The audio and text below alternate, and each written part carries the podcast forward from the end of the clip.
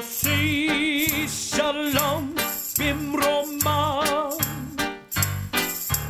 הוא יוסי שלום עלינו ועל כל Good morning and welcome to Jewish Faith and Jewish Facts. I'm Rabbi Stephen Garten. In my long career as a rabbi, I have walked into many a hospital room.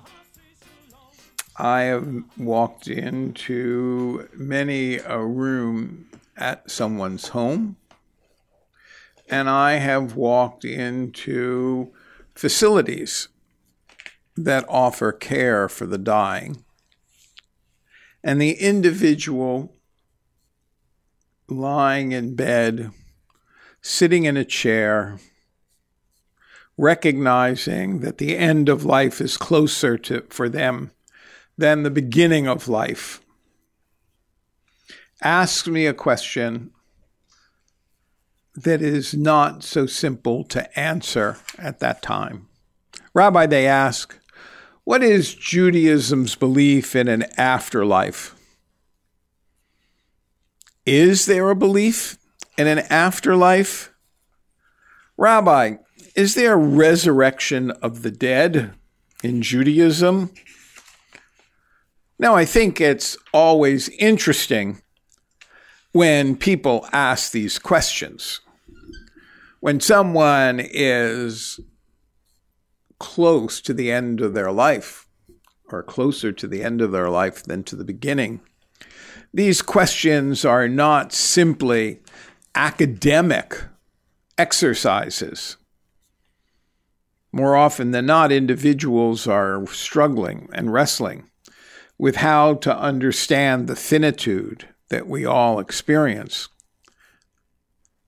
that we all will die. I thought this morning that I would chat with you a bit about Judaism and the afterlife. It's not an easy topic. It has many, many different answers depending on where we enter into the conversation. In biblical times,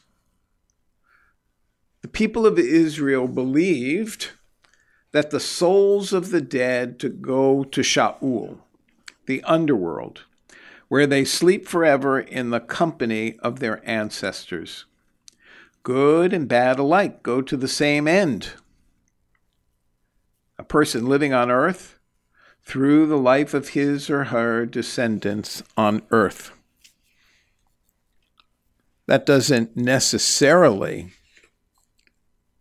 answer the question that is asked. So let's try again. After death, according to early rabbinic Judaism, the soul separates from the body and goes straight to heaven, Gan Eden, or makes a stop in hell, Gehenna, to purge itself of sins. That is for everybody. What happens after we die? It's probably fair to say that both answers reflect the ambiguity in Judaism about this. The immortality of the soul, the world to come, the resurrection of the dead are all feature prominently in Jewish tradition uh, theoretically. But the logistics of what these things are and how they relate to each other has always been very vague and not completely defined. Jewish concepts of heaven and hell, Gan Eden, and Gehenna are associated with the belief in immortality and the world to come, but were also developed independently of these concepts. Most Jewish ideas about the afterlife developed in post biblical times. So let's start where we always do with the Bible. The Bible itself has very few references to life after death. Sheol, the bowels of the earth, is portrayed as the place of the dead. But in most instances, Sheol seems to be more a metaphor for oblivion than an actual place where the dead live and retain consciousness. Very different than Dante's impression of hell. The notion of resurrection appears in two late biblical sources Daniel 12 and Isaiah 25 26. In Daniel 12, we read, Many of those that sleep in the dust of the earth will awake, come to eternal life, others to reproaches, to everlasting abhorrence. This seems to apply that resurrection will be followed by a day of judgment. Those judged favorably will live forever, and those judged to be wicked will be punished. Later Jewish tradition, post biblical, is not clear about exactly who will be resurrected, when it will happen, and when it will take place. Some rabbinic sources imply that resurrection will occur during the Messianic era Others indicate that resurrection will follow the messianic era. Similarly, according to some, only the righteous will be resurrected, while according to other rabbinic sources, everyone will be resurrected as implied in Daniel, a day of judgment to follow. The Daniel text probably dates to the second century before the Common Era at some point during the two centuries that followed, another afterlife entered Judaism, unspoken of before, unspoken of in the Torah. The immortality of the soul, the notion that the human soul lives on even after the death of the body. In medieval ages, Jewish mystics expanded this idea and developed theories about reincarnation, the transmigration of the soul. Now, you can understand with this brief overview of history how difficult it would be to say to somebody at a hospice, well, Judaism is an ever evolving historical dynamic about afterlife. One would have to simply pick and choose where to enter in to the conversation. The world to come, Olam Haba, is the most ubiquitous Jewish idea related to the end of days. It appears in early rabbinic sources as the ultimate reward of the individual Jew and certainly seems to be possible for the righteous Gentile. The Talmud contains scattered descriptions of the world to come, sometimes comparing it to spiritual things such as studying Torah, other times comparing it to physical pleasures such as sex. One sees, of course, the dichotomy between that and the notion of heaven, which it's usually ref- compared to. There are a few Christian understandings of heaven that suggest it is a place of pure physical pleasure or that it is a pure university on high. However, not surprisingly, it is not obvious what exactly the world to come is and when it will exist. According to Nachmanides, among others, the world to come is the era that will be ushered in by the resurrection of the dead, the world that will be enjoyed by the righteous who have merited additional life. According to Maimonides, a difference between an N and an M, the world to come refers to a time beyond the world of the resurrection. He believed that the resurrected will eventually die a second death at which point the souls of the righteous will enjoy a spiritual, bodiless existence in the presence of God. Still, in other sources, the world to come refers to the world inhabited by the righteous immediately following death, which we call in Judaism Gan Eden, and which is usually translated as heaven. In this view, the world to come exists now in some parallel universe where our own lives take place. Indeed, the notion of heaven and hell may be the most ambiguous of all Jewish afterlife ideas. References to Gehenna as a fiery place of judgment can be found in the apocalyptic literature of the second century period. The Talmud embellished this idea, claiming that Gehenna is 60 times hotter than earthly fire. A little bit early for hell, but still has the same metaphoric feel. The earliest reference to Gan Eden and Gehenna as a pair is probably the rabbinic statement of first century sage Yochanan ben Zakkai. There are two paths before me, one leading to Gan Eden and the other to Gehenna. Many questions remain, however. If the sources refer to the world to come are referring to Gan Eden, then what is the world of the resurrected? If the judgment following immediately follows death, then what is the need there for judgment that will follow the resurrection? Though some Jewish scholars of the modern era have tried to clarify these ideas, it would be impossible to reconcile all the Jewish sources, texts, and stories that discuss the afterlife.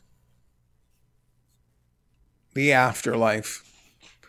Certainly, when people ask me about what comes after death, what is the Jewish belief in life after death?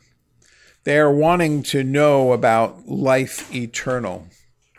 They're wanting to know if there is life beyond this physical experience. So let's turn to that, even with all its ambiguity, even with the historical perspective that tells us Jewish views were not monolithic, we can say that the resurrection of the dead, Techiyat HaMetim in Hebrew, Techiyat HaMetim, the rising of the dead, is a core doctrine of traditional Jewish theology. Traditional Jews believe that during the Messianic age, the temple will be rebuilt in Jerusalem. The Jewish people ingathered from the far corners of the earth, and the bodies of the dead will be brought to life and reunited with their souls. It's not entirely clear whether only Jews or all people are expected to be resurrected at this time. Now, I want you to listen carefully to this because it explains um, some of the charismatic Christian support for the state of Israel and for the recent decision by the United States president to declare Jerusalem the capital of Israel. Traditional Jews believe that during the Messianic age, the temple will be rebuilt in Jerusalem. The Jewish people ingathered from the four corners of the earth, and the bodies of the dead will be brought back to life and reunited with their souls. It's not entirely clear whether only Jews or all people are expected to be resurrected at that time. If it's true that some Christian theology leads one to believe that all would be resurrected and all brought back to life, then the decisions made on behalf of um, the United States government uh, in concert with charismatic Christians fits this paradigm. This belief, distinct from, though connected to, the belief in the immortality of the soul, is mentioned only twice in the Hebrew Bible. As I've said to you before, only in Isaiah and Daniel are the are the notion of resurrection mentioned, not in the Torah, not in the early books of prophets, not in the writings. The medieval philosopher Maimonides includes it as one of his 13 principles of faith. And the Mishnah, the second century of the Common Era, early rabbinic commentary states that those who didn't believe in resurrection have no share in the world to come. And in Mishnah Sanhedrin, the Amida prayer recited thrice daily by traditional Jews includes a blessing praising God as the resurrector of the dead. The resurrection doctrine is fleshed out in a variety of early and late rabbinic sources. Among the ideas associated with it is the belief that during the Messianic age, the dead will be brought back to life in Israel. According to Talmud, all bodies not already in Israel will be rolled through underground tunnels to the Holy Land. Avoiding this process, which is said to be spiritually painful, is one of the reasons some Jews choose to be buried in the land. At least two Talmudic sources note that the righteous will be brought back from the dead wearing the clothes in which they are buried though in fact traditional Jews are not buried in everyday clothes. They're buried in special burial shrouds so that when all Jews come back at the time of the resurrection, that no one will be singled out as special by virtue of their clothes. According to the Jewish mystical tradition, Souls can be reincarnated in different body if those souls have not completed their missions on earth. At the time of the resurrection, the individual soul will be split among the various bodies it once inhabited. And the portion of the soul whose mission was completed in a particular body will return to that body. You can hear within that a hint of Near Eastern not Mid Eastern, but Near Eastern and Asiatic thoughts about reincarnation. The doctrine of resurrection has proved controversial throughout Jewish history. Maimonides, the same Maimonides who included the resurrection of the dead as one of his 13 principles of Jewish faith, wrote in his most important book entitled The Mishneh Torah that the idea that the Messiah will revive dead bodies is something that fools say. However, when critics charged that he denied resurrection, he penned a scathing essay in which he emphatically argued that he did believe in resurrection. A modern theologian, Rabbi Neil Gillman, who recently died, author of the book entitled Death of Death, has suggested it is the reason the Amida includes a reference to resurrection and mentions it multiple times just in that one blessing. One may be in response to those who contested this belief in the first century when the prayer was being formulated. Centuries later, from Maimonides, the Reform movement in its Pittsburgh platform of 1885 rejected entirely the idea of resurrection, saying that it was not rooted in Judaism. However, that platform did assert the belief in the immortality of the soul.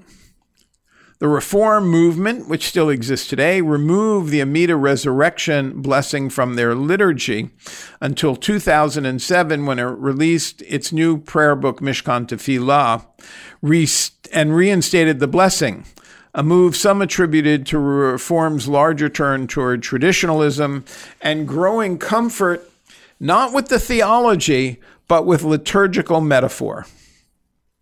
Among Orthodox Jews, belief in the resurrection is generally understood as a literal prophecy that will come to fruition when the Messiah comes. When the Messiah comes. So, what does that mean? I've taken you on this journey to try and answer the question of what life is like after death. And we've been on a roller coaster of theolo- theological perspectives, always searching for is there a definitive answer and always coming to the conclusion like a roller coaster that once you hit the bottom, you start going up again, or once you're at the top, you go down again. And we always come at some point to the notion of messianism, the messianic age. Do Jews believe in a Messiah? Well, clearly, Jews rejected the Christian notion of Jesus as the Messiah. So, what is the Jewish version of messianism and the Messiah? The belief in the Messiah, a person who will redeem the people Israel and usher in a better, more perfect era, the Messianic age, is often thought of as one of Judaism's defining characteristics. But once again, the Bible does not use the word Messiah to refer to an eschatological redeemer. The word Messiah, as many of you know, is derived from the Hebrew Moshiach, to anoint, and in the Bible refers to a king or priest with a divine purpose. In fact, Isaiah 45 1 refers to the Persian king Cyrus as God's anointed, because Cyrus was caused by God to allow the Israelites to return from their exile in Babylonia that had begun 80 years earlier. Some of the later prophets, Isaiah, Jeremiah, Micah, Zechariah, do discuss a future age that will be marked by unprecedented peace and prosperity and will be ushered in by a descendant of King David.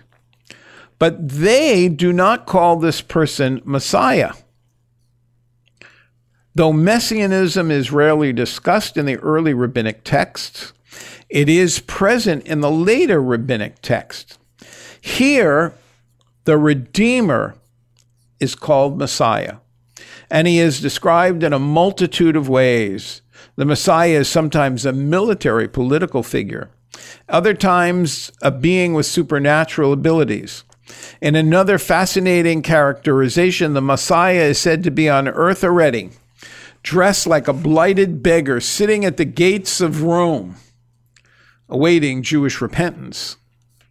And no discussion of Messiah can ignore the figure of Shimon bar Kokhba, the leader of the Judean revolt against Rome from 132 to 135 of the Common Era. According to several rabbinic sources, Rabbi Akiva, the greatest rabbi of his time, proclaimed that Bar Kokhba was the Messiah. Nothing spiritual about Bar Kokhba. He was, history tells us, the leader of a failed military rebellion. A second messianic figure, Messiah ben Joseph, also emerged in rabbinic literature. With the introduction of Messiah ben Joseph, the messianic task was split in two. Messiah ben Joseph will be a military figure who will lead the Jewish people in apocalyptic battle against Gog and Magog. He will die in this battle according to eschatological texts, but soon after, true redemption will be ushered in by Messiah ben David. Complicated? Of course ancient Jewish theology was never written to be read in a simple classroom assignment.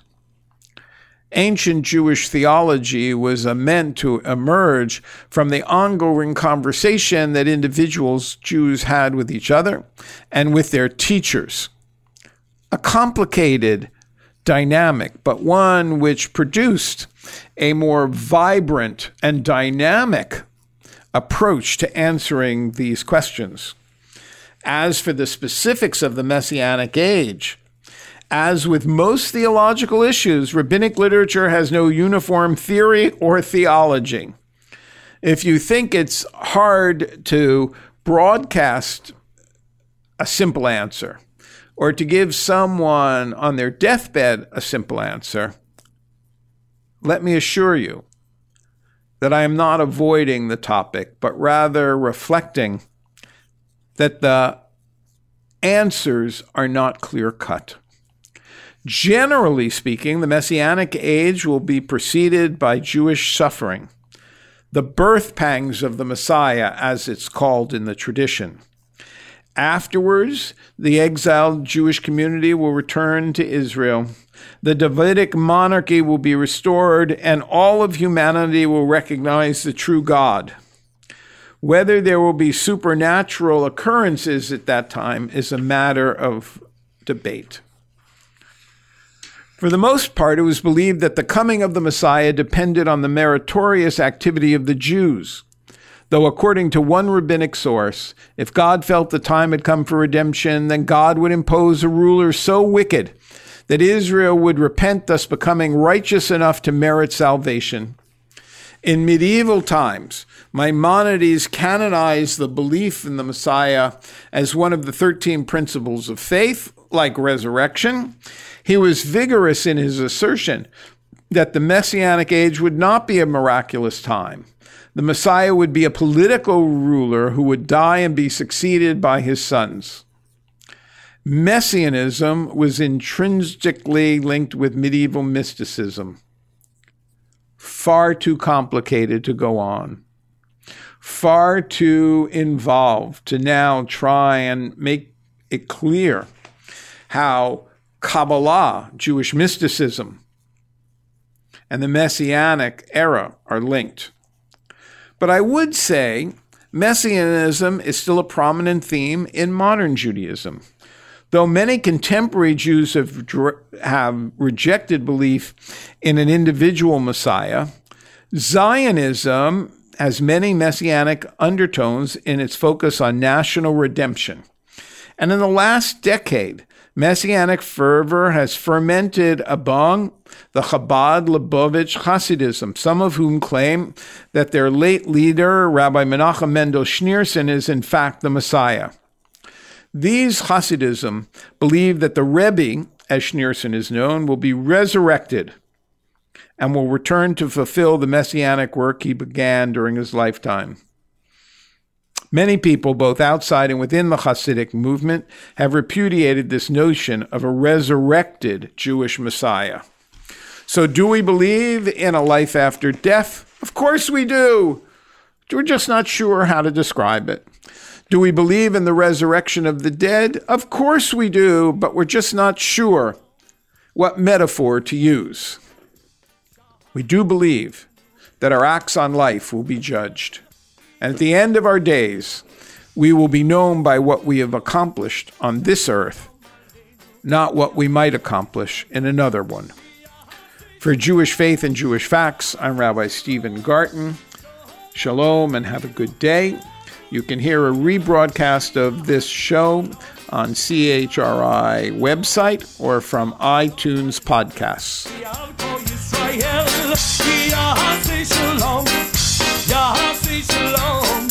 Shalom Aleinu,